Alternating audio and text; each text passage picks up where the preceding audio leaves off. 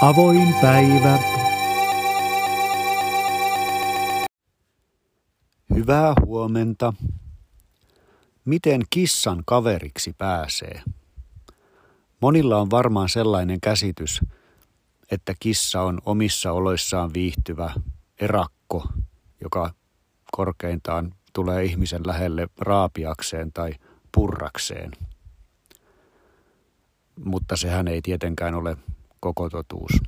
On olemassa myös hyvinkin sosiaalisia kissoja. Se, kenen kanssa kissa tulee toimeen, riippuu pentuajan altistuksesta.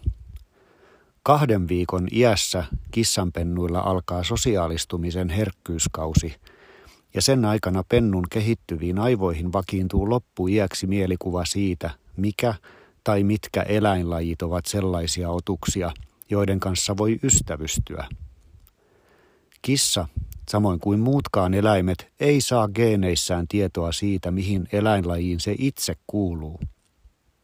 Emon ja sisarusten läsnäolo kertoo kissalle tämän tiedon. Jos tässä herkkyyskaudessa on mukana ihmisiä, ihminen pääsee kissan maailmassa sen omiin porukoihin. Kissa sosiaalistuu silloin ihmiseen. Viimeistään kymmenen viikon kohdalla tuo sosiaalistumisen herkkyyskausi kuitenkin päättyy ja aikaikkuna sulkeutuu loppuiäksi. Eläinten käyttäytymistieteen tohtori Helena Telkänranta kertoo näin.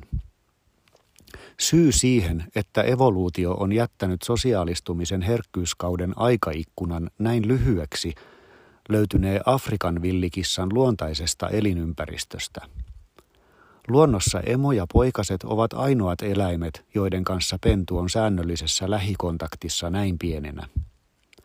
Tällöin sosiaalistuminen kohdistuu kätevästi omaan eläinlajiin eikä muihin, mikä luonnossa on tarkoituksenmukaista.